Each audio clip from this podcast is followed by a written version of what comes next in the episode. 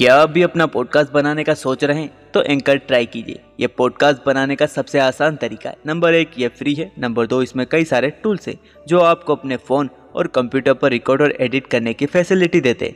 Number तीन, आप अपनी पॉडकास्ट को डिस्ट्रीब्यूट भी कर सकते हैं, जिससे इसे स्पॉटिफाई और दूसरे प्लेटफॉर्म पर भी सुना जा सके।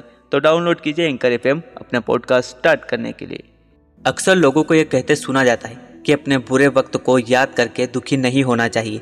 बल्कि हमेशा अपने आने वाले कल पर फोकस करना चाहिए।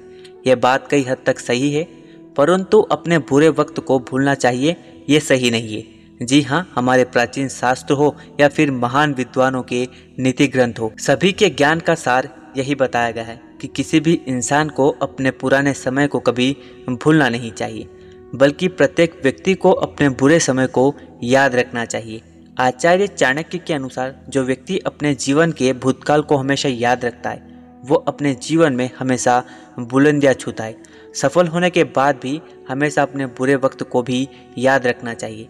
इससे भविष्य में किसी भी तरह की मुश्किल का सामना नहीं करना पड़ता। कहा जाता है कि सफल होना उतना मुश्किल कार्य नहीं, जितना सफलता को बनाए रखना है। सफलता से जुड़ी आपको कुछ ऐसी बातें बताते हैं, जिनके बारे में गीता में भगवान श्री कृष्ण ने अर्जुन को बताई थी।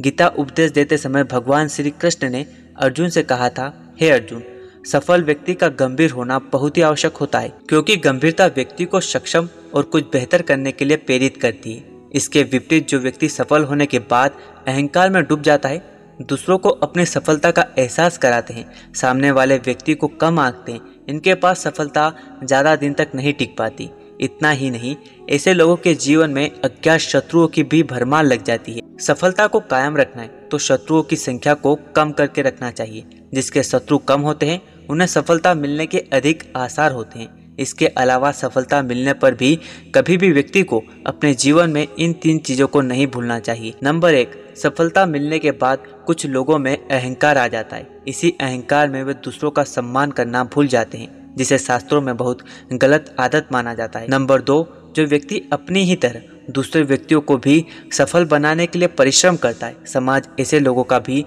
सम्मान करता है। नंबर तीन, सफल व्यक्ति को कभी भी अपने बर्ताव में विनम्रता और वाणी की मधुरता में कमी नहीं आने देनी चाहिए।